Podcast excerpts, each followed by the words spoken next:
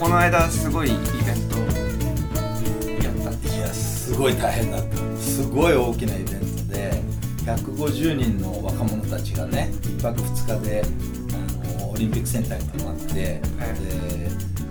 ジェンダーとセクシャリティっていうテーマについてね、はい。ずーっといろんなことやって話し合ってワークショップやって踊って絵描いてっていうさ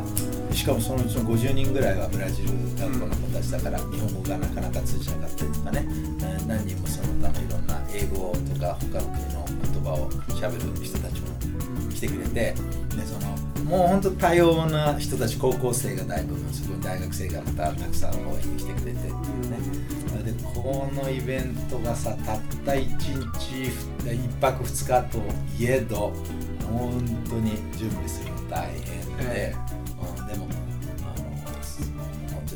最高の人生変わるような思い出。えー。だって話聞いてくる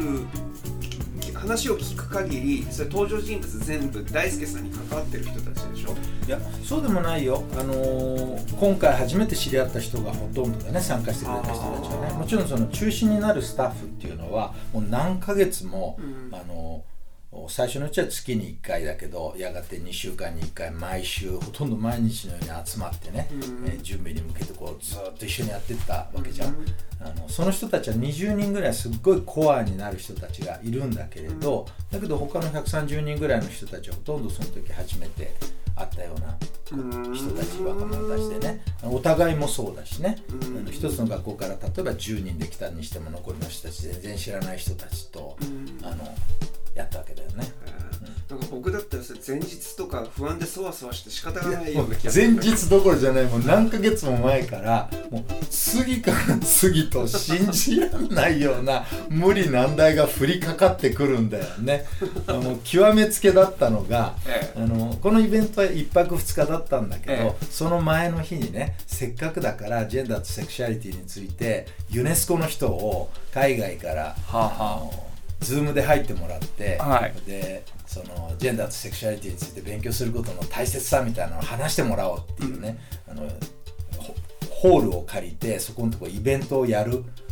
予定になってたんだよ、はい。いやややったんだよね、はうん、でそれがさなんと300人のホールに人がいっぱい集まってくるのに2週間前に下見に行ったら w i f i がないんですようちは w i f i のないホールでなんと俺は Zoom のイベントをやろうとしているんだ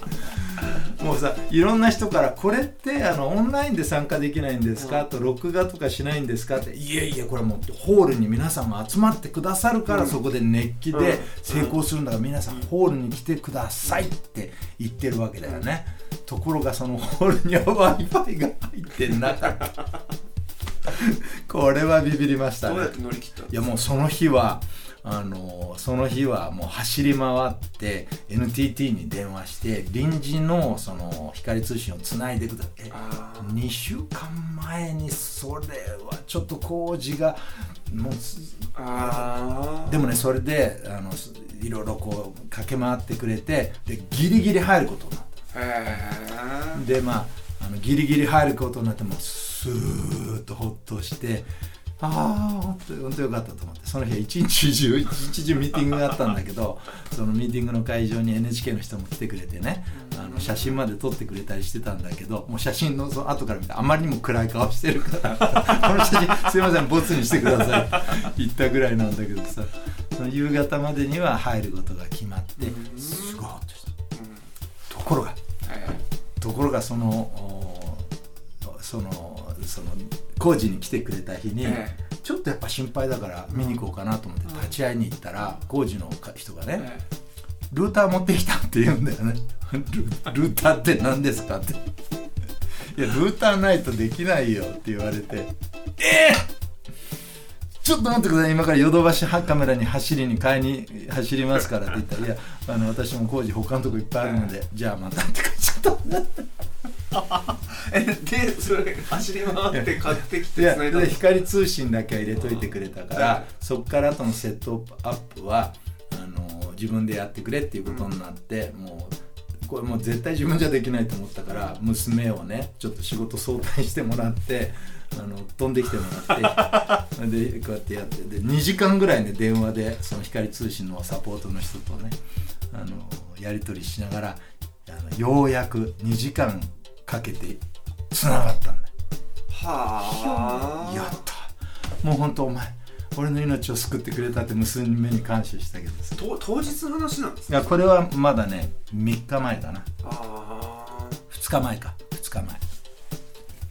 当日それを入れたら繋がらない。1時間前に繋がらない。えもうすごいなそれ。で NTT に電話してもわけわなぜだかわからないっていうのねなんでこの間繋がったのにとだけどあの w i f i が飛ぶからルーターっていうのは俺よく分かってなかったんだけど、その LAN ケーブル安心だから LAN ケーブルでやってたんだけど LAN ケーブル抜いて w i f i でやったらつながって、うん。それがあのそのユネスコの人とのリハーサルをする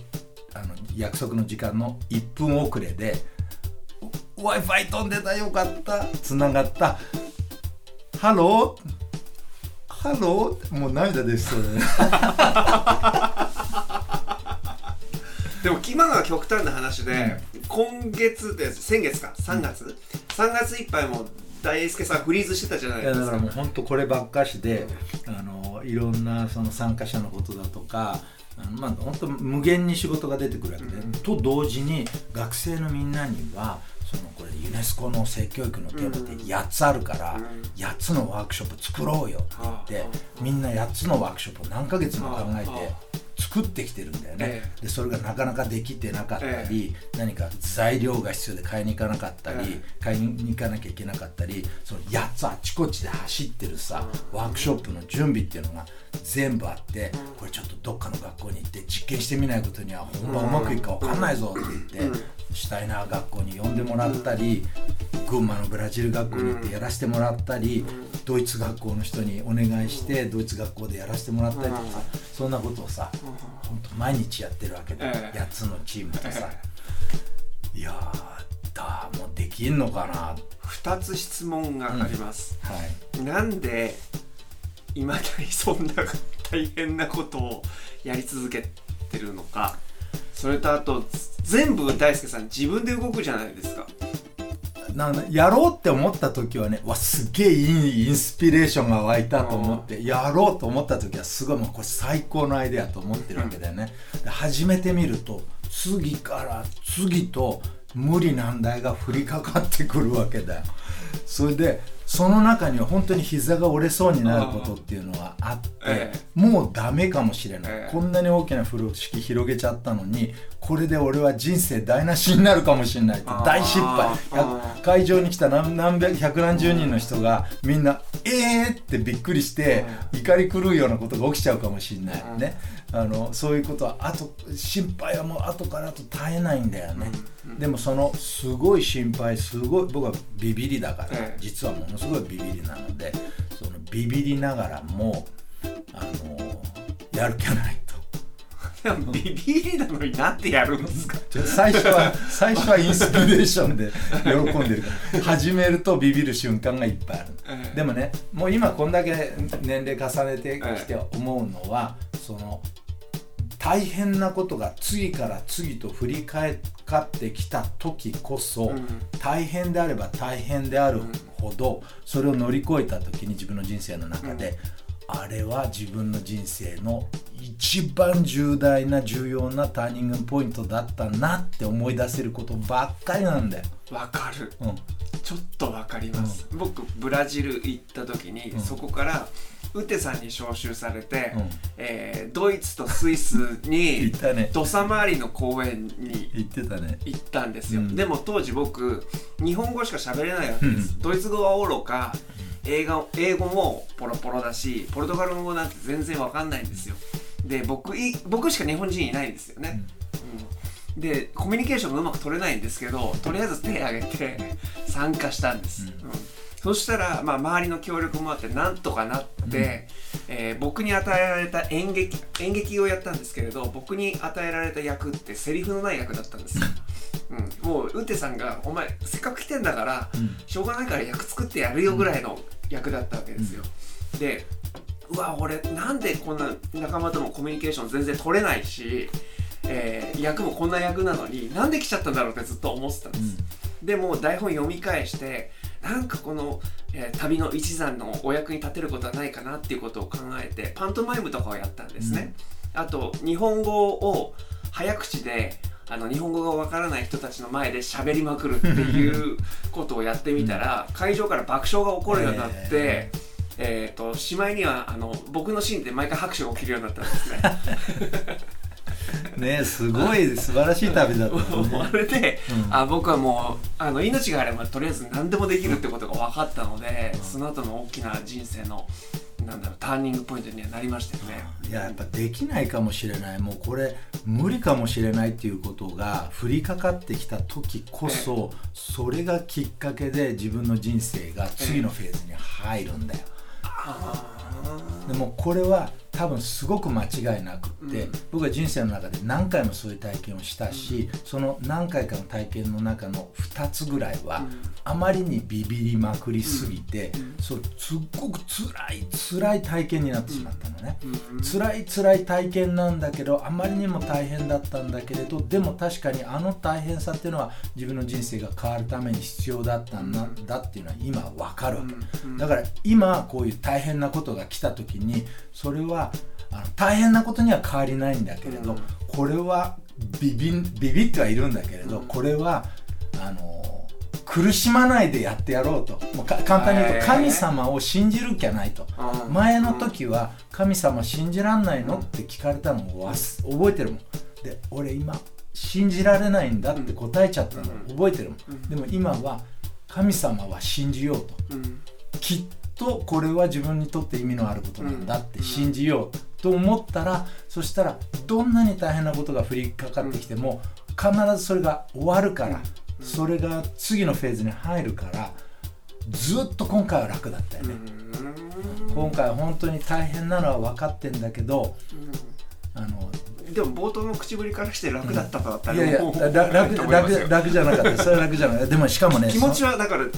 どっかあの落ち着いてるいろんな人がねそこのとこで本当にか僕の人生にものすごく役に立つ言葉っていうのはねあの大変な時に誰かが教えてくれるんだよね。でそのこれを言われたことあるけど神様の言葉とか天使の言葉っていうのがあるんだよ。その言葉は別に神様から聞こえてくるはずがない、うん。必ず人間の口からうん語られるんだよと、誰かが神様の言葉天使の言葉を語るんだよっていうのをあの聞かされたことがあるね、で今回もある人がねあの困難はチャンスだからうんっていうようなことを教えてくれたんだよ。でそういう時どうするかっていうと大変なことが起きてもうダメかもしれないと思ったらこういうふうに言うんですよと。興奮するこうえーでねそれこん今回ねこの興奮するっていう言葉でねもう全部乗り切ったからね。もう本当にダメかと思った時にこれだけのすごいチャレンジが来た。興奮するって言ったらねあの気分が全然違うんだよね、へ今日もね実はあのここに来るもん、はい。NHK のね、はい。朝の生はい。番組でさ、あの出演ささせてもらって、ええ。でささ緊張するわけだよ、えもう直前になるともうかなり心臓ドキドキしてるわけだよね。その時にあそうだと。興奮する。ー それ使えるかもしれない。もうすごい役に立つよ、うん、その人にあのミッチーっていう、ねうん。友達にその言葉はその人から教えてもらいました。でもそのなんだろう。大輔さんの仕事してるのを近くで見させてもらった時に何でもないことをちゃんとやってきますよね。ちゃんとあの必要なタイミングで必要な時に電話をするとかトラブルが起きた時に必要な人に電話をするとかあとは後片付けをしてるのは実は俺だからね。そうそうそう。で今回の w i f i の話だって自分で動くじゃないですか。やっぱ本当にね。あのうん誰も何もやってくれないんですよなんていうさ、なん。かネガティブなエネルギーしかないから、うん。いやあの全部自分でやりゃいいだけなんだよ、うん。本当は全部自分でやりゃやらなきゃいけないことなんだよ、うんそれをこんなにたくさんの人が手伝ってくれてる、ん。自分の人生が変わるためにこんなにたくさんの人たちがちょっとずつそれぞれの何かをやってくれてるだけなんだよね、その中でたまたまゴミを捨てに行く人は俺だったりしてるだけで、これなんじゃゴミぐらい俺じゃ自分で捨てられるから捨てるよ、なんだよさ、でもそこのところであのポジティブにねあの感じるのかネガティブの感じるのかでいやいやエネルギーだから全てはさ、こんだけ特に人がこういうふうに大勢集まる時っていうのはそこにエネルギーいいエネルギーをどうやって持ち込むか、みんなでエネルギー出そうね、だよね、大勢の人が来るんだからみんなのエネルギーで素晴らしい会にしようね、なんだよね、そこで怒鳴ってたり怒ってたりしたら何もいいこと起きない。よねその今回のイベントとかなんかインスピレーションっていうのは強烈な使命感があったんですか？あのねこれはちょっと不思議な話なんだけどこの今振り返るとねいろんなところである一人の女性が何かあの何か不思議なそあの不思議な何かあの小人さんのようにね僕の前に何回も何回も現れてねこのイベントができるようにやるいはするようにね仕向けてった人がね実はいるんだよね。それは生きてる生きてる人間が、その人がね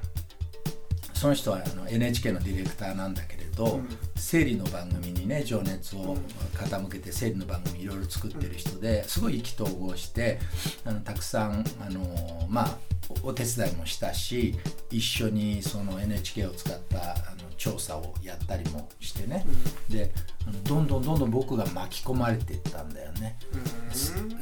生理のことはさ実は自分はよくは本当はその前はよく理解してなかったかもしれない、でもその人の番組作るのを手伝っていく中で学生たちにもいっぱい手伝ってもらっていく中でどんどんどんこう勉強していって、興味がどんどん深まっていった自分がいるんでそこがまず一つあってでまたねなぜかその人がね僕をねオリンピックセンターに連れてったんだよね。オリンピックセンターが何か外国人の子どもたちにもっと活用してもらいたいって言ってるから先生のこと紹介したいんですとかって言って連れてってくれたわけでオリンピックセンターのそのトップの人とね話をして「いやあのこういうねいつもワチンとこうやってやってるたくさんの外国人の子供が集まるイベントをねあの一回やってみますか」っていうふうにね言っちゃったんだよね。あじゃあそれあの今日のうちに予約取ってきますよぐらいな感じで、あの300人ぐらいのあの宿が取れる場所なので予約を入れちゃったんだよね。それでまあそんなそんなんかね不思議とその人の縁であのいつの間にかこう誘導されてこのイベントをやる羽目になってしまっていてそれでやり始めたら次から次となんかいいアイデアが湧いてきてユネスコの人も遠くから応援してくれるっていうことになっていき話がどんどんどんどんでかくなっていったんだよね。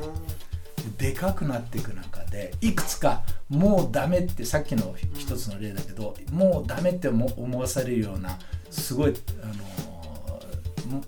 やめとけばよかったって思うような瞬間が何回かあったんだけれど、なぜかそれを最後まで頑張ってやってみたら、うちの妻なんかさ次回こういうことが起きたら最初にやめようねって言ったぐらいなんだよね。で別の僕の親友のヒロなんかが「あのいやそこでやるからいいんですよ」とかって言ってくれたけどで実際そのやってみたらそれのそのイベントそのものをさっき言った NHK のディレクターの女性の,、あの関係の番組でちょっと取り上げましょうかっていうことになって、でその NHK の人まで入ってくれて、であのすごくいい雰囲気いつもいいことやってるじゃん、ええ。本当にたくさんの人が来てみんな情熱的に、あの仲良くなって、外国の人も日本の人もみんななんとか会話してて本当素晴らしいことやってるんだけどこれを誰かにも他の人に見てもらいたいなと思ってたら NHK の人が撮影に来てくれてで今日の朝の番組に、あのまあ、続いていたっていうね。これよく考えてみるとあのディレクターの女性が仕組んだ罠だったなって思うぐらいよくできてますよね。そう、うん。もしかしたらあの人ちょっと本当に存在する人間だったのかなって思うぐらいのテレビね出たんでしょ 興奮するって言って。そう興奮する。うん。だからこのぐらいいろんな偶然が重なってる時はそれはどんなに大変なことが待っていてもきっと意味があるでそれが乗り越えて終わった時には自分の人生が変わるから。うんこれは間違いなく僕の人生はここをターニングポイントとしたんだなって思えるような体験だった。誰かがそういう体験をしている時時っていうのはそれを一緒に体験する人たちも人生が変わるから、